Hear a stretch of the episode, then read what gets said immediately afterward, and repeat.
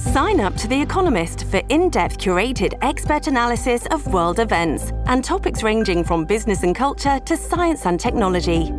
You'll get the weekly digital edition, online only articles, curated newsletters on politics, the markets, science, culture, and China, and full access to The Economist Podcast Plus.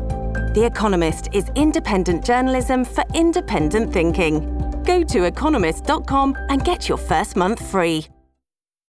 This episode is brought to you by Shopify. Whether you're selling a little or a lot, Shopify helps you do your thing, however you cha-ching. From the launch your online shop stage, all the way to the we just hit a million orders stage. No matter what stage you're in, Shopify's there to help you grow. Sign up for a $1 per month trial period at shopify.com slash special offer, all lowercase.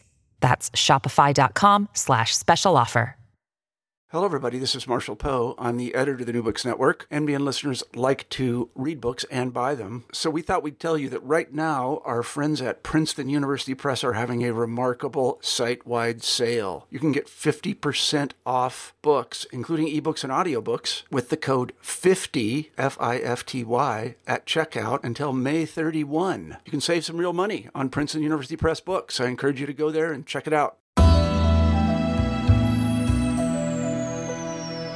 Welcome to the New Books Network. I'm Stephen Pimpare with the Public Policy Channel, and today I'm pleased to welcome Ilana Gershon. Ilana is the author of Down and Out in the New Economy How People Find or Don't Find Work Today, uh, published in 2017 by the University of Chicago Press. Ilana, welcome. Thank you. It is such a pleasure to be here. So, uh, before we turn our attention to the book itself, I wonder if you might talk a little bit about uh, perhaps your own background and interests and what it is that led you to this particular project.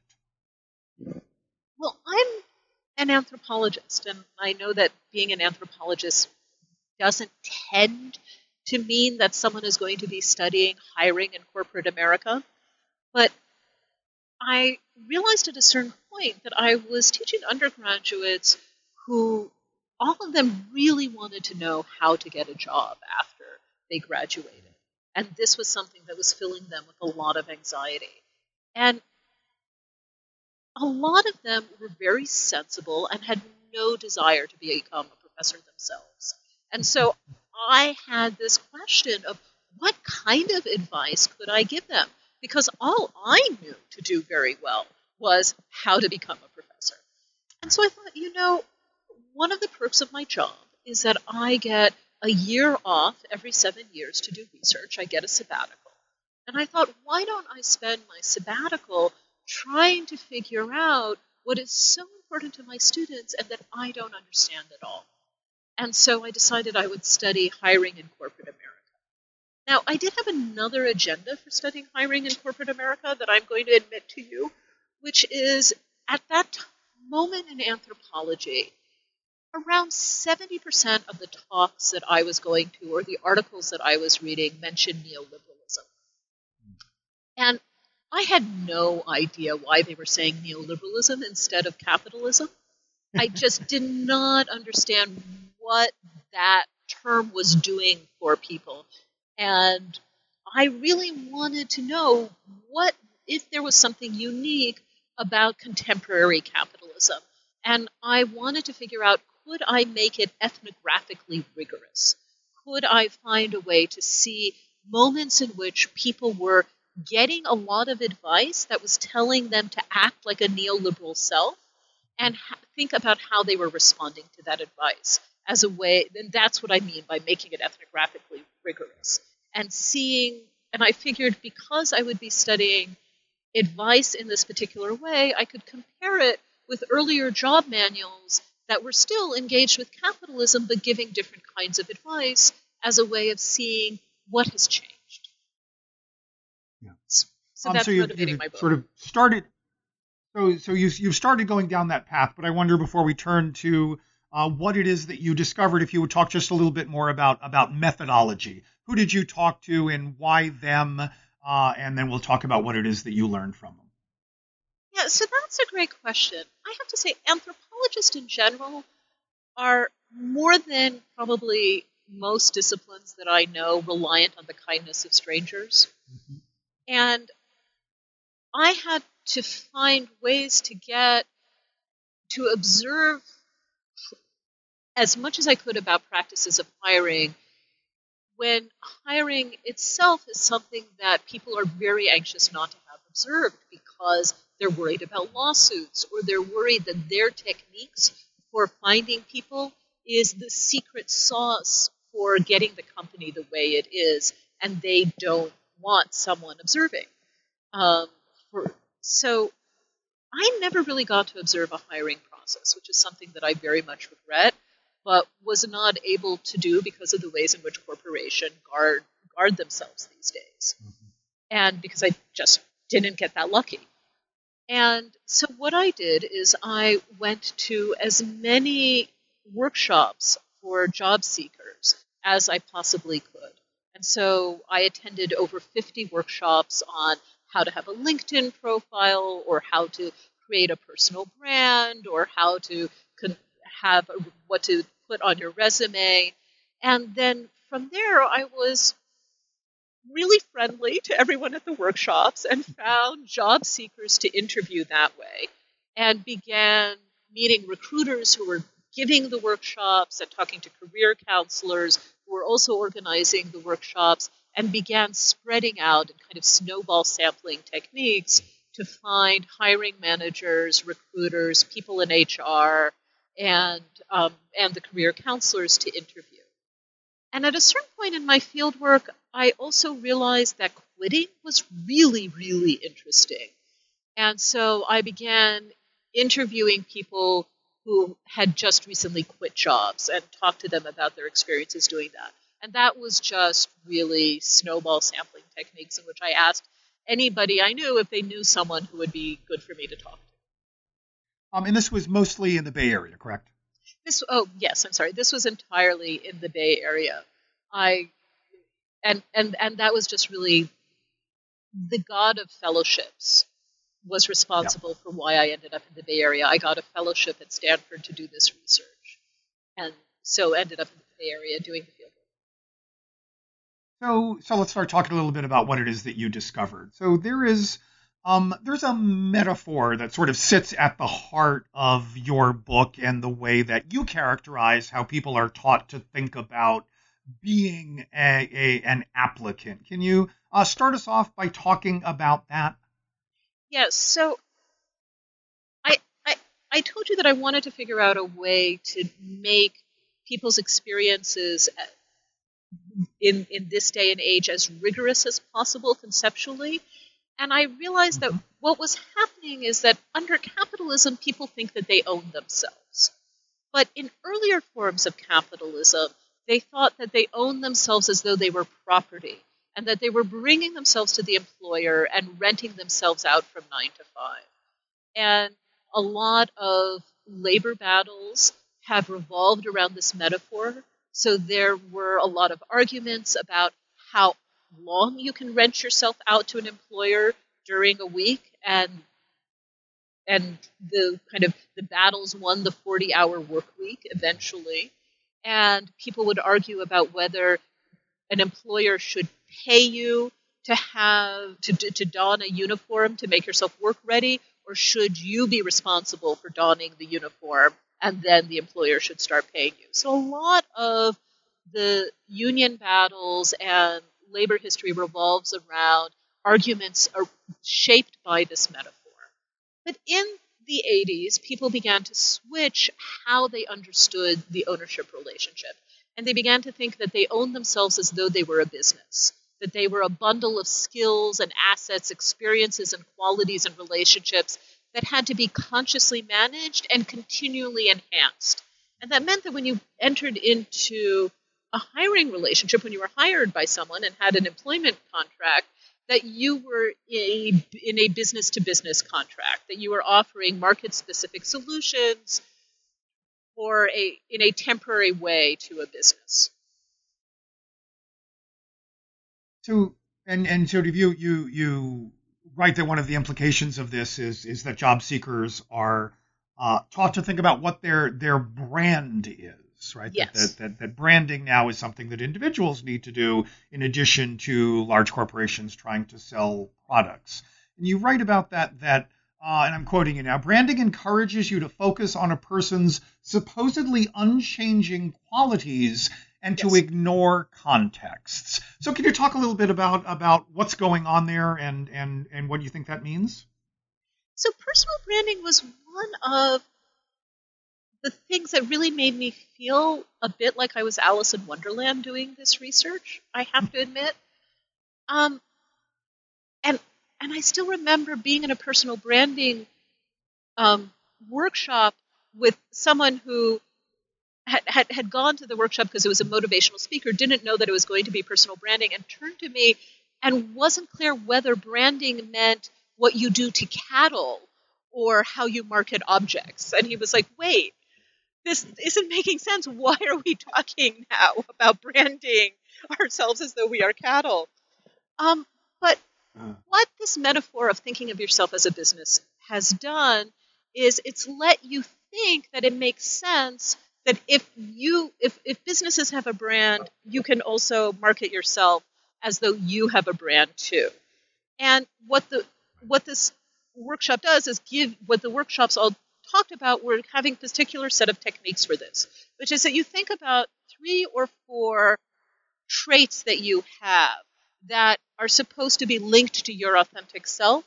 And then you make sure that all your online and offline interactions reflect these three or four qualities.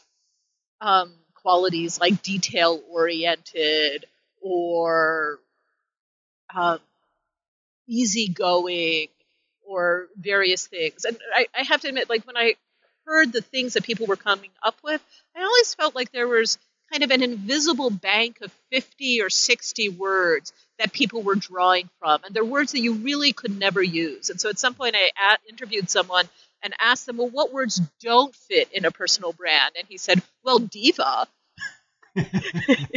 and then and and he said or liking the outdoors because everybody likes the outdoors so you can't have that as your personal brand so these personal brands are also supposed to mark you as unique and distinctive but only unique and distinctive in a very standardized and rigid way, right? You can't be diva and be unique in that way.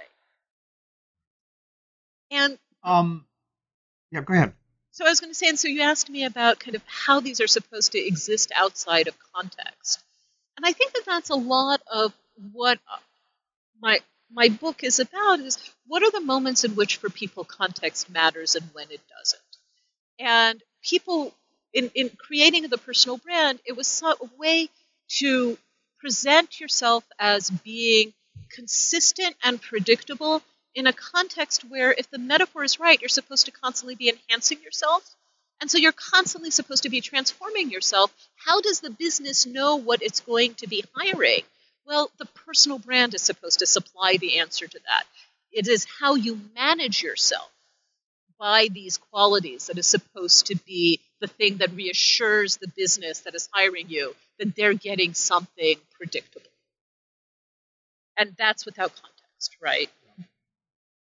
Um, there, there are a couple of sort of, of, of interesting examples from some of the, the, the coaches or uh, counselors who you listened in on. Um, uh, Ramina, if I'm remembering her name, yes. right, as a career counselor, she talked about uh, techniques, branding strategies for former prisoners, uh, which I thought, I mean, at least for me, sort of was was interesting in in getting some insight into this particular way of thinking of of at least these folks who are trying to sell themselves as being helpful in the job market, right?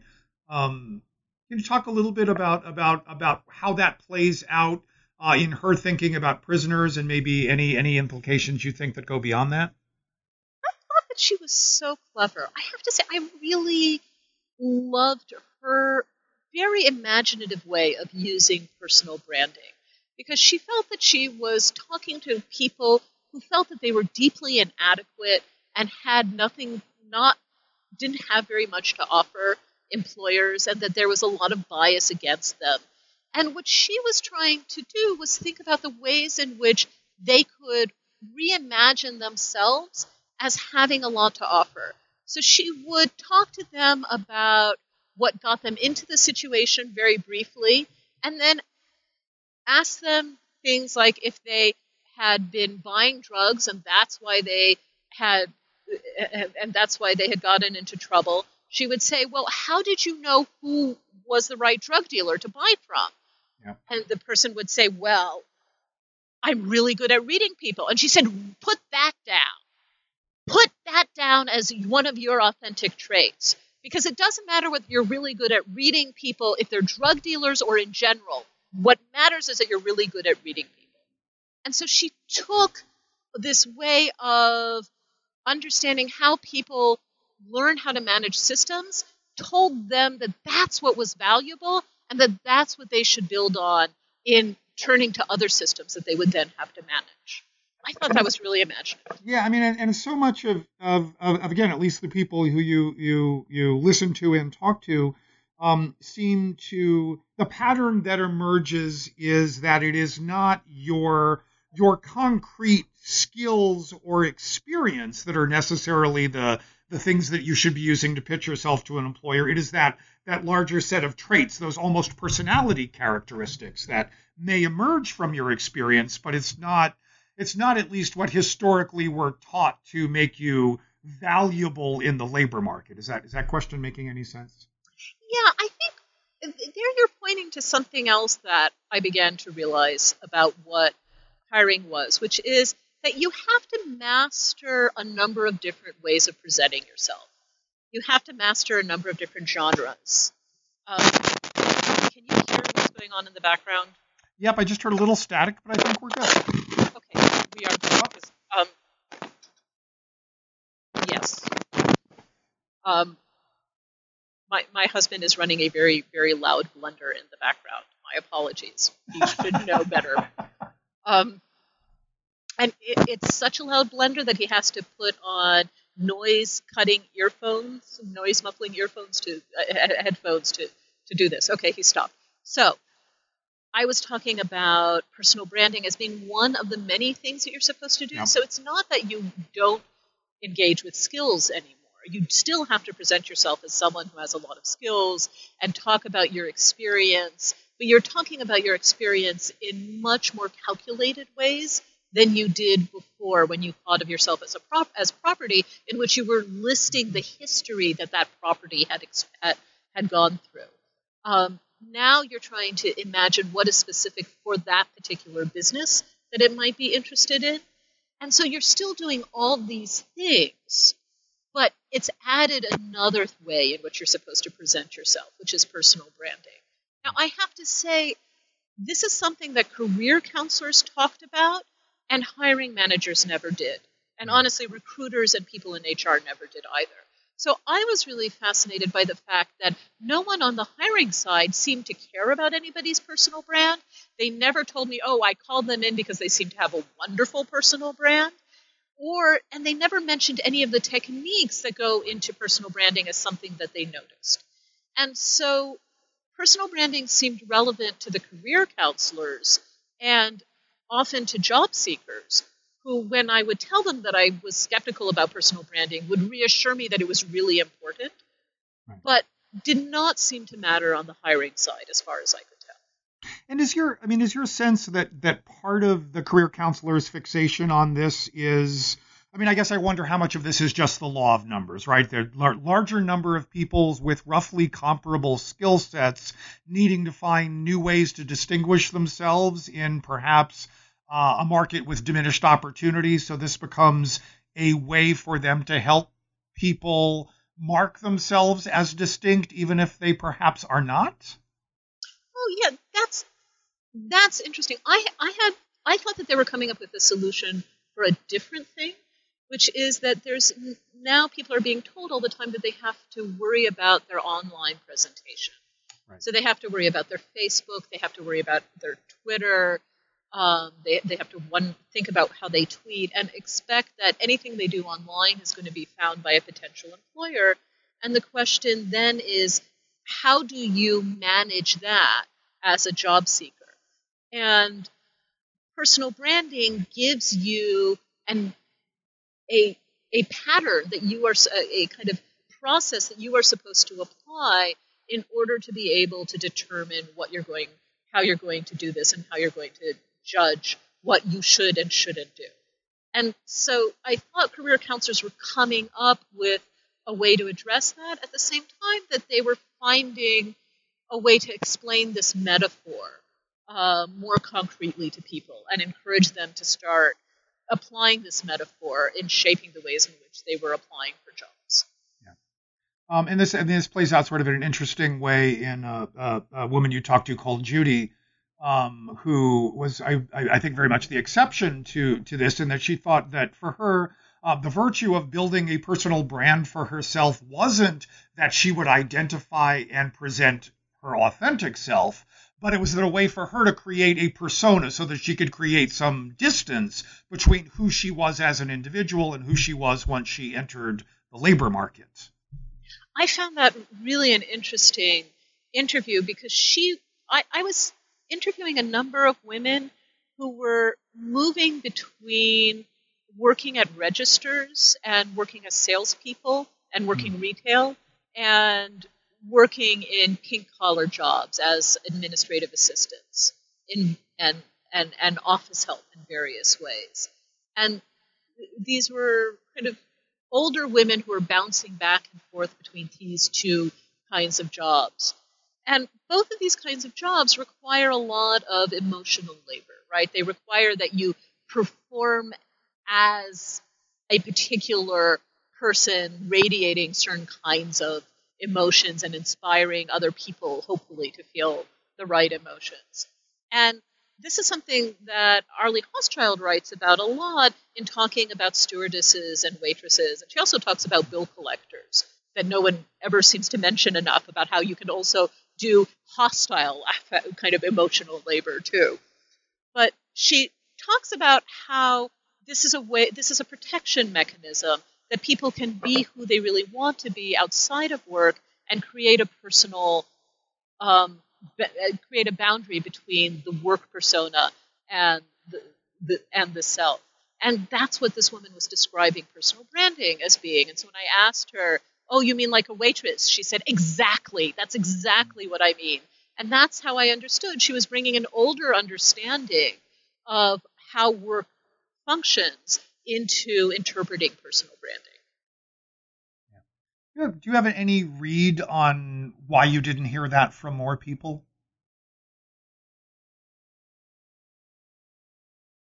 Yeah, that's an interesting question. So,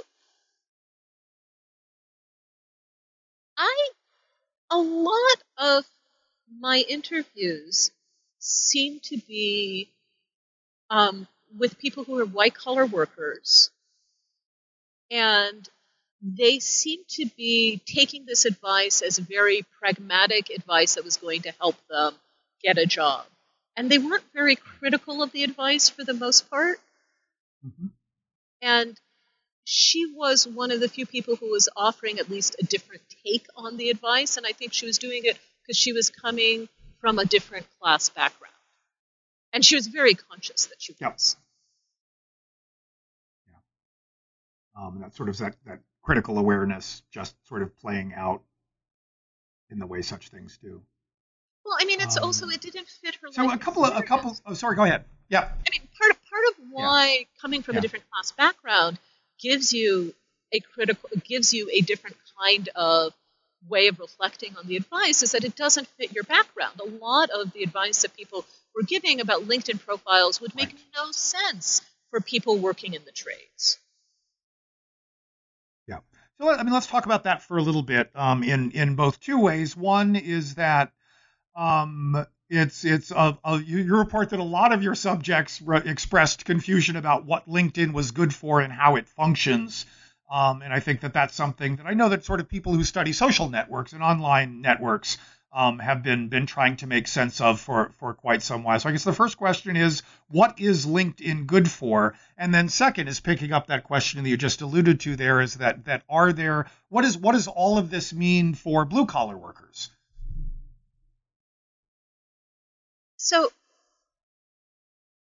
I find the question, what is LinkedIn good for? A, a confusing question for me to answer because LinkedIn is good for whatever your particular uh-huh. community is using it for.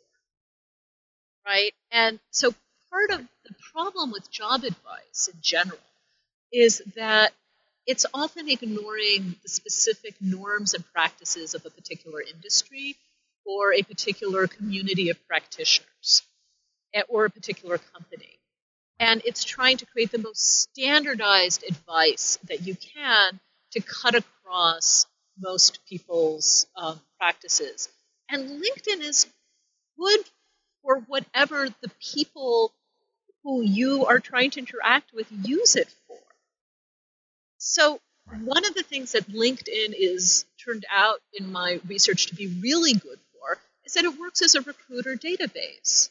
And so, if recruiters are using hmm. it to find people that they want to, to find, then LinkedIn is very useful for them. And as a job seeker, it's useful for you if what you're trying to do is be available and attractive to recruiters. Right. If the jobs you're looking for don't require recruiters, and, and, and the companies don't use recruiters, then LinkedIn isn't good for you in that way.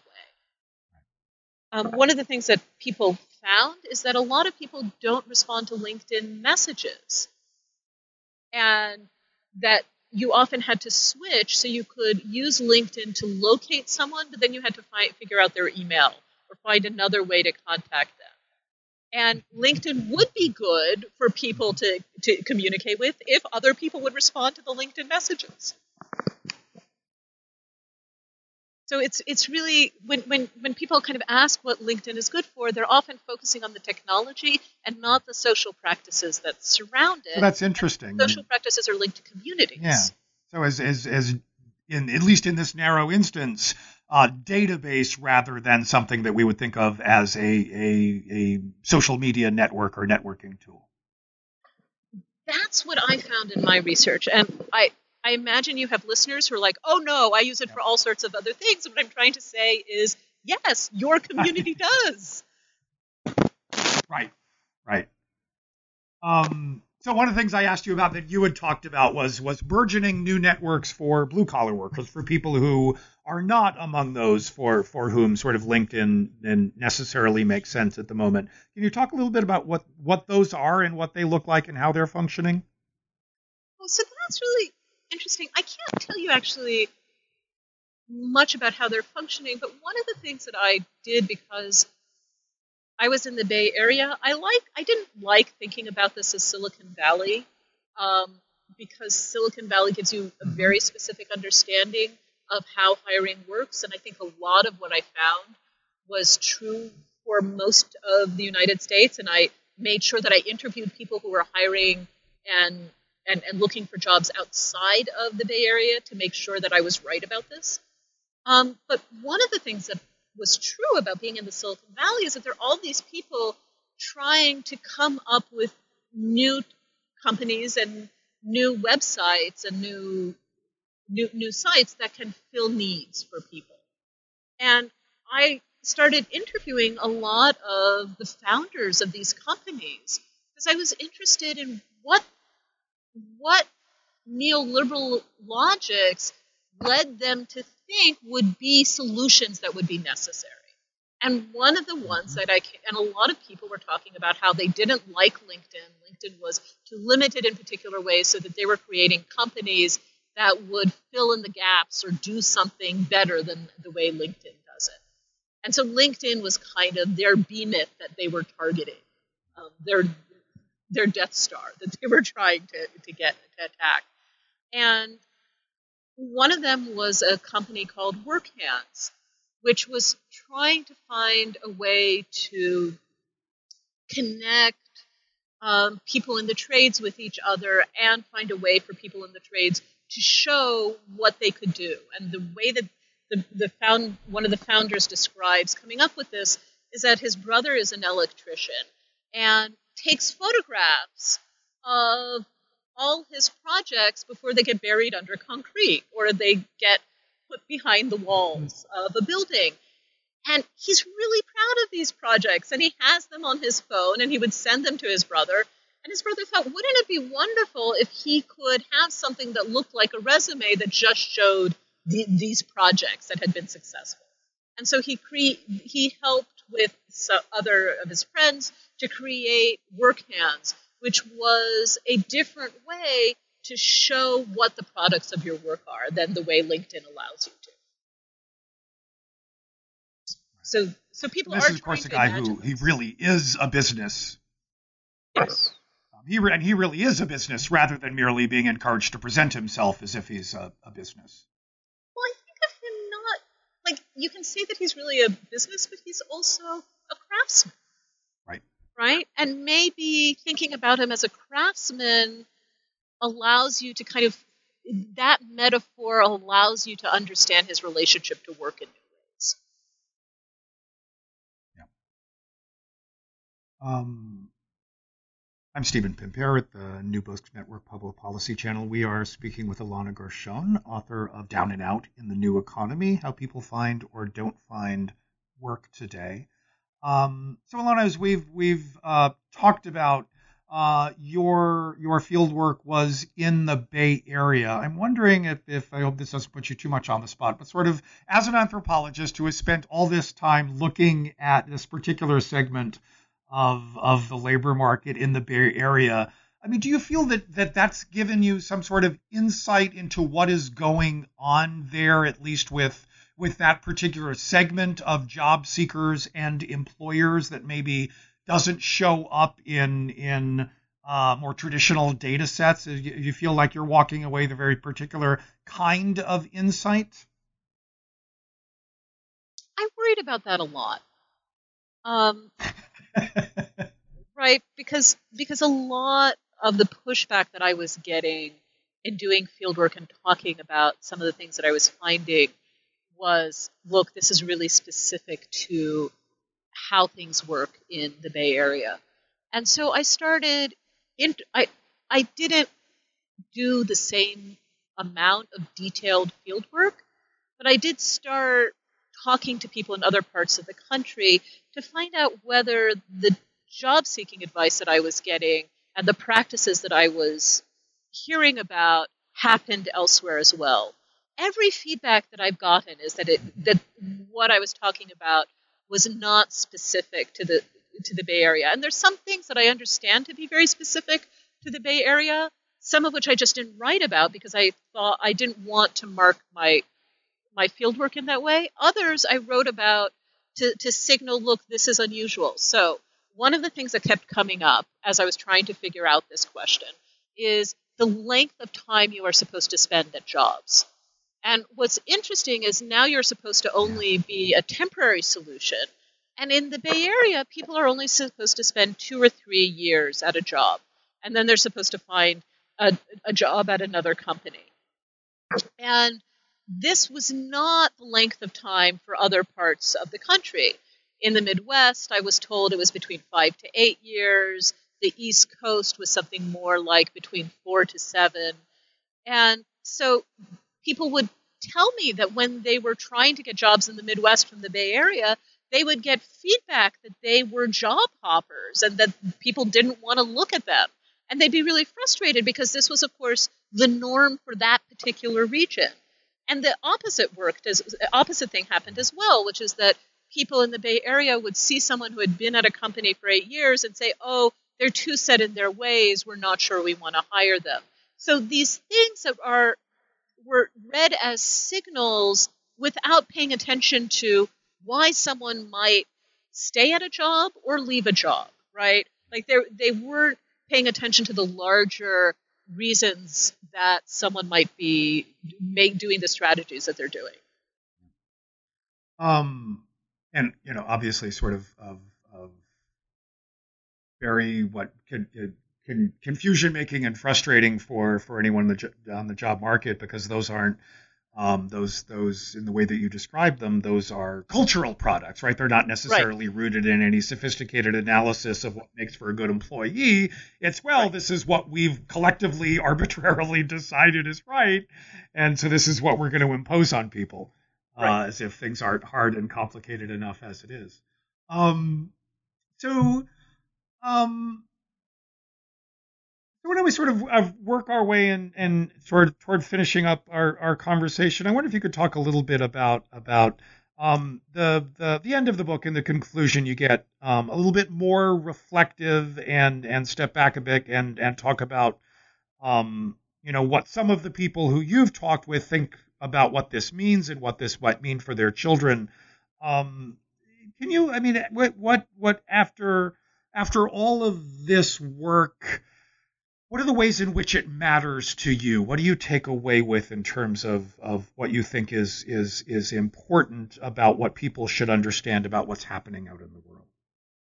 You were breaking up. Could you say the last sentence again? Yes. Well, what is it that you think is is important uh, about about what's happening out in the world? What should people know about what you've learned from the work that you've done?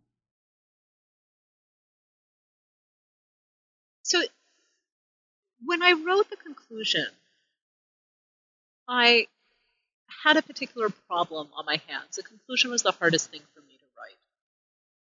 And it was the hardest thing for me to write because I had not had a particularly critical voice up until the moment of the conclusion. I was trying to explain the lay of the land, and I was not and, and, and, and talking about the conundrums that this particular metaphor leaves people with. Mm-hmm. But I was not thinking, I was not, I was thinking all the time about how things might change, but I was not writing about that, and I was not um, being as scathing as someone ranting at a bar about how the system is really not working for most people would would what they would say. And I felt that my conclusion, I, I'm not a good ranter, but I felt that my conclusion might be the space in which I started talking about some of these things. And so I started trying to talk about well, we have this system.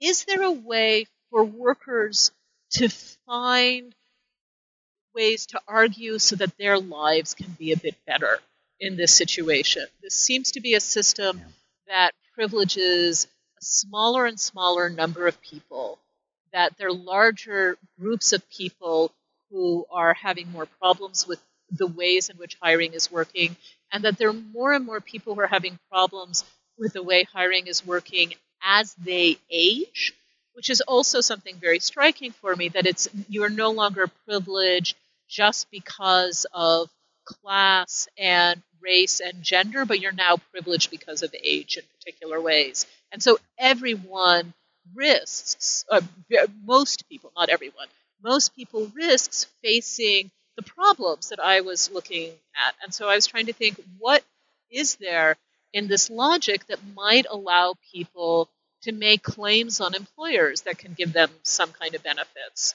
that can make their lives better. And one of the things that I thought of was maybe we could focus more on recruitment brands that if we're if people are stuck creating personal brands, maybe companies need to pay attention to the fact that employees are circling out of the companies at faster rates, and so they need to realize that if they're the people that they're not hiring in this round might be someone they want to hire in two years or three years or 10 years, and maybe they should treat them well in the hiring process because most people described ways in which people were being treated appallingly when they were being rejected.